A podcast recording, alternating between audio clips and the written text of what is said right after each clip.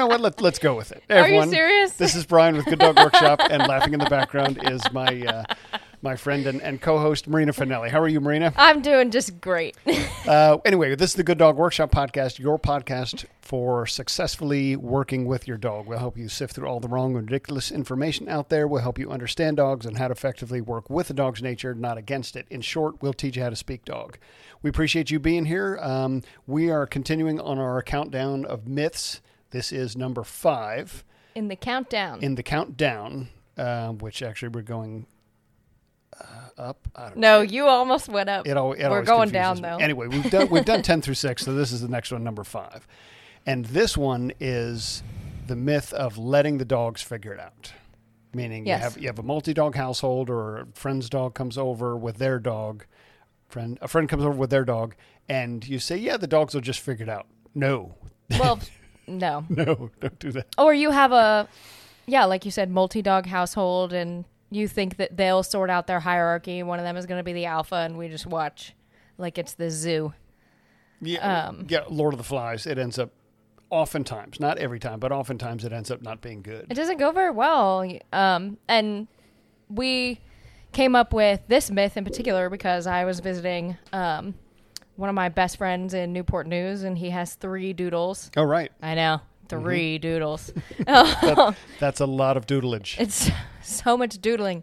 Um, but the uh, the youngest one sort of came into his own, went through puberty, and um, started to just get into these tussles with the older male. So there's a female and two males, and the two males started fighting and actually um, And there was a quite a bit of age disparity between the two males, right? correct. Yeah. So it really happened when um, the young puppy became a teenage age, like past six months. Yeah. Right. Um, and I personally think that what happened was the older male was just kind of being too intense about his corrections and asserting his dominance in an excessive way to the puppy, Right. and the puppy grew up and became frustrated with that. And was tired of having to put up with that. right. Yeah. And the reason that happened is because my best friend thought, oh, well, you know, it's good. He's going to put him in his place. He's going to help me raise this puppy. He should be dominating him. But he didn't realize how excessive it was. And he didn't take a pack position over his male dog. Right. This is also his favorite dog. I think it's fair to say. Oh, oh yeah. Okay. So that certainly makes a difference for for a lot of us. So when I visited, um, I was explaining a lot of it to them and showing them the body language, how to break them up, how to tell them to knock it off, and how to be the pack leader. You know, my job. it's okay. They fed me. Um, and they said that everything I said made complete sense, and they had just watched it happen, and like they thought it was cute. They they uh, used to think the two boys were playing hide and seek because one of them would go and stand at the threshold of one room and they'd have like this stare off The standoff. Yeah. and the puppy would go around to the other side and the older dog would meet him there and they'd be like oh it's so cute they're playing hide and seek but the older dog wasn't letting the puppy out of this Right. room and they're like it makes so much sense and we just didn't even realize it was happening right in front of us we're here laughing about it um, so the, I, I think it's important to talk about this because a lot of our clients have also said, Mm-hmm. "Oh, we just let them work it out. We just let them work it out." And when you do that, they're going to work it out like how they do in the animal kingdom, Mm-hmm. and we tend to not like that. Yes. We we tend to prefer more rules and more structure, and certainly more. Eh, it's a- Harmonious living. harmonious living that's better. I was going to say that a very human word kindness but yes peaceful coexistence more harmonious living. But the main thing here is we need to show our dogs that we're in charge of them because we're going to make better decisions for them for the most part in our human world. If it was a dog world if it was strictly an animal world different different situation but, But- you know we need to be keep our dogs safe from getting out into the into the street we need to keep our dogs safe from a, you know a dog coming out of someone's uh, you know electric fence and, and charging um, you know all all the stuff that exists in in our human world And in a dog world, if they're going to work it out, it's not going to always be pretty. Sometimes it's very ugly. Yep. Sometimes there's going to be damage, and sometimes there's even going to be death, and and most people don't want to don't want to see that and experience that. Um, And that sounds harsh, but you've gotten phone calls like that. Oh, before. yes, yeah. It, it's been it's unfortunate. It is a little heartbreaking to listen to some of those calls, but people say, you know, I've been I'm being taken to court. Animal control call, call, came to my house because my dog got off leash and you know attacked another dog or bit a person or or you know whatever. There was one case where a, uh, a small dog was was killed. It wasn't because of the um, the dog that uh, that got off leash though, um, and it's it's tough to it's tough to help people with that because they're in an emotional state to Right. to begin with, which tells me that they're probably they probably weren't demonstrating enough leadership to their to their dogs if they can get in an emotional state from from that uh, from that standpoint. So they may not have started their relationship with their dog from the um, Right. from the proper uh, the proper stance of of leadership and, and dominance to their to their dog. But we we need to be in charge of, of them because of like I said, we're in charge of our world with uh, with all the structure that we need and we know the rules better better than they do. And if we just let things slide, they will figure out in their own ways. And sometimes that's two dogs sniff each other and then move away from each other. Sometimes they'll just immediately go to play. Sometimes they'll immediately go to attack, and other times um, you know, one will go after the other, and the other one won't fight back, and then you end up with with a, a fight or a really bad uh, uh, bad fight, or you know, damage, or even even death. And it's so easy to prevent all that just by demonstrating some level of leadership, depending on the on the dogs, and show the dogs, you guys, you know, don't get to figure it out. Or, yeah, yeah. It's or- figured out. Yeah, it was it- decided. you walked in on it. Right. Yeah. Al- Already figured it out as I'm in charge of, of you guys, and everyone on four legs is beneath me. Yeah. Got it? Cool. Let's have a No, great no, time together. Yeah, no one, no more thinking involved. It's great. yeah, it takes a lot of pressure off of their shoulders, and and I mean, my friends are well-meaning people, just like anybody. Sure. And as they're describing the situation with their pack, they're saying to me, they used to love each other and now they hate each other. And I go, it's not even that. Yeah. It's just not even that complicated with them. They are still pack members. They're still brothers in the way that dogs are. And they're just trying to figure out which one of them is going to come up on top. Right. Neither of them should. Yep. They're not built for it. They're not meant for it. And as soon as one of you steps up, they'll figure out that the argument is over. It's Right. decided. Okay, we can continue to peacefully coexist. There's no hatred. It's just they need this leadership established and in place. Right. And and it's not to say that when a dog put its puts his teeth on another dog that it's it's never um, it, that it's not aggressive. Okay, the, it, it it can it can be an act of aggression, but it's not an emotional thing. Right. Um, you know, if a dog is defending himself from you know being attacked, that certainly could could be constituted as a as emotional, but we always think of if dogs bring their teeth out, then they're angry or they're or they're scared or whatever. No, that's generally not the not the case. Um, but we need to to express to the dogs that we are, and you know, people use the term the big dog, the alpha dog, however you want to look at it. The Yeah. phrasing only matters to to us, not the dogs. But that we're in we're in charge of you guys. You guys need to just settle down, coexist, and it's and we're not saying that there isn't a hierarchy in the pack Oh, right. but they just need to understand that that you know our our pack rules are no fighting okay you Yeah. you you know you can you can uh, move in front of this dog and and um, and you know maybe block them out of the room or be dominant to this dog and, and play but you need to be fair about it and you don't get to fight about it. And those are those are my kind of two basic rules in the in the household here. And it makes everything so much easier.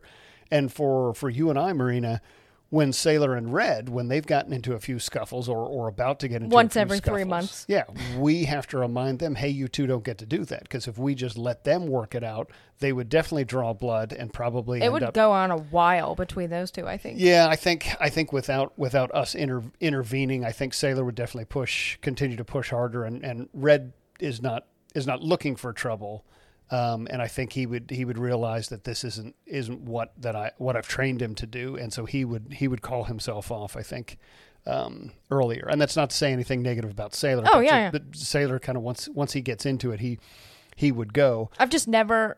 He always puts up his teeth like. What is that in sword fighting? Parrying? Yeah, When you're mhm, blocking? Yeah, Um, it's like that. But I've never seen him submit right. to a dog. Mm-hmm. Ever. I don't know if it's possible. yeah, it, it's not something we we want to test, but it is something we do want to find out. So we Yeah. kind of have to have to walk that fine fine line as as trainers, as behaviorists, to figure out okay, can we learn more about this dog and do it in as safe a manner as possible? Um, you know, with without without too too much concern here, because we want to know what what Sailor's, you know, or any dog's upper upper limit is, what they're likely to do, so that if we are distracted by you know working with another dog or you know something comes by in the road or, or whatever it may be Right. that we know that okay i got to get back to my dog right away because there something might might pop off here I, I think the, even the greater point too is that what you and I do is not natural for these dogs. It's not natural for two packs to just like come one come into the other into and the other's, coexist. other's territory and then coexist from the from the get especially when you have a dominant male and a dominant male. So because we ask them to do that, you and I have to be on top of it. If we just let them figure it out, it would be no good. Yeah. And, and same when I go and visit my best friend. Right. Sailor is much more confident than their dominant male and much more controlled about it. right But Sailor will sit behind me and he's like, You just let me know when. Yeah. I got it. Sasha actually did correct their male just in her way of everything needs to be under control. There has to be fairness. Right. I call it her sense of justice yeah because she is not dominant. And she just went and barked in his face because he was picking on oh right one right. of the other dogs in his pack. And he, ac- he actually pinned her for that. huh But she'd do it again. it's like, that's unfair you don't get to pick that's on not those very nice. yeah, that's what she's like. But but again, me bringing my whole pack and then another whole pack is not normal. It's not how they would conduct their affairs. which is really interesting because I had never looked at it that way Oh, before. I mean, it's it's part of what we do with our clients on a, on a daily basis, and not just as you know, these are all of my dogs meeting all of your dogs in your house. We do it slowly, a one on one basis, and then we'll add the second, the third, and so forth. But but yes, bringing two packs of dogs together to share one territory on someone else's terms, on our terms rather than their terms, is is actually unnatural. I hadn't Yeah. thought about that before. And I mean, my friends aren't my clients, so I just walk in with all three Right. of my dogs. We usually go to the backyard, and they they will kind of ask me nervously, "Do you think it's going to be okay?" And I go, "Oh yeah, Yeah. oh yeah," because I'm in charge. Right, because I'm in charge. That's that's what it comes down to. Is if, if we're in charge, it will go fine. If it if we're not in charge, it probably likely will have some hiccups or some bumps in there, or or worse. Yeah.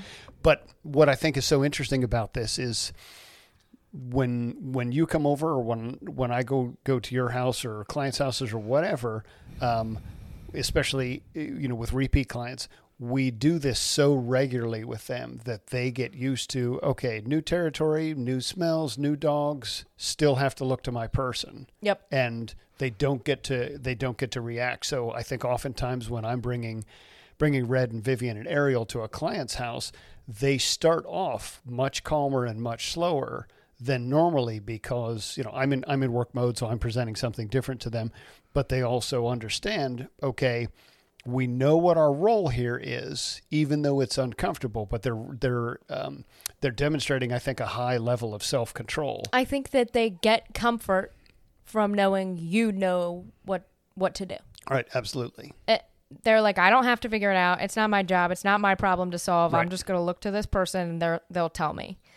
Um, I have one more little anecdote that pertains to this. Um, another one of my clients and um, acquaintances had uh, a black lab mix, and she's been having some trouble with leash reactivity. And I think she thinks a lot of it comes from this shared experience her and her dog had where she was walking him into the dog park and there was this dog kind of guarding The gate. the gate Okay. and and barking at her dog and she said she had the thought oh well if i just open the gate it'll stop barking and they'll work it out and i get it i mean you see the videos online of barrier bravery yeah. and you remove the barrier and the dogs are like oh we're cool Yeah. that, but that's not what this was, and they just instantly got into a fight. And uh, I, I think it's just as much her having gone through this experience as her dog. But she said ever since he's had this like leash reactivity, it's Oh, getting yeah. a lot better. But she said I was so ignorant because I thought they were just going to work it out. Right. And, and I think that do- the dog park is similar to me bringing my pack into your home. All these packs Have to share the same space. chilling out together. Um, and that's not normal for them. And- it's and- it's good for them, but that's why you have to take a leadership position instead of being like totally switched off in the dog park. Right, and and also one one more point to that is at a dog park the the anxious or nervous or fearful dogs know that they don't have an escape route. They're penned in by the barriers of the of the fence, and so that could make a dog more nervous to to begin with. Yeah. Um, but yeah, just just like a lot of people out there, a lot of trainers out there don't like the dog park. Excuse me. I see that it's it can be you know problematic for a lot of people but i also think for that for that reason it's actually an excellent training tool you know for ourselves to work on our own confidence but also to to train our dogs this is what we do when we walk into a new territory whether Yes. there's one dog or 20 dogs or, or or whatever we always start you know being calm submissive and respectful and i will let you know if you get to get excited from there Yes. so I think I think that you know the dog park is a is a great like everything else. It's a great tool as long as you use it properly. Right. So So- so essentially the takeaway from this is don't let your dogs work it out. Establish hierarchy uh, over your dogs. Be in charge of them, not the other way around. Exactly. Yeah. Well, I, I think it's um different from that. It's not that um my friends' dogs are in charge of the humans necessarily. It's more like they're separate. Oh, Be oh, in your dog pack. right. Don't don't coexist with your dog pack. Be part of it. Right. Yeah, that's I a, guess that's a good way. takeaway. Yeah, that's a good way to put it. Okay. So, well, cool. Um, glad we got to talk about this. Uh, oh, this actually kind of ran a little bit longer than I than I thought, but this was this is a good topic. Okay. Um, so, as usual, any of our uh, our listeners out there, feel free to uh, to comment on this. Yep. And thank you everyone for joining us today. If you enjoyed this episode, don't forget to subscribe. And please help us spread the word by giving us a five star review and telling your friends to listen and subscribe to our podcast. We're available on Apple Podcasts, Buzzsprout, iHeartRadio, or wherever you listen to podcasts. And don't forget to check out our videos on YouTube. This has been Brian and Marina with Good Dog Workshop. Thank you for listening. Thanks. Take care.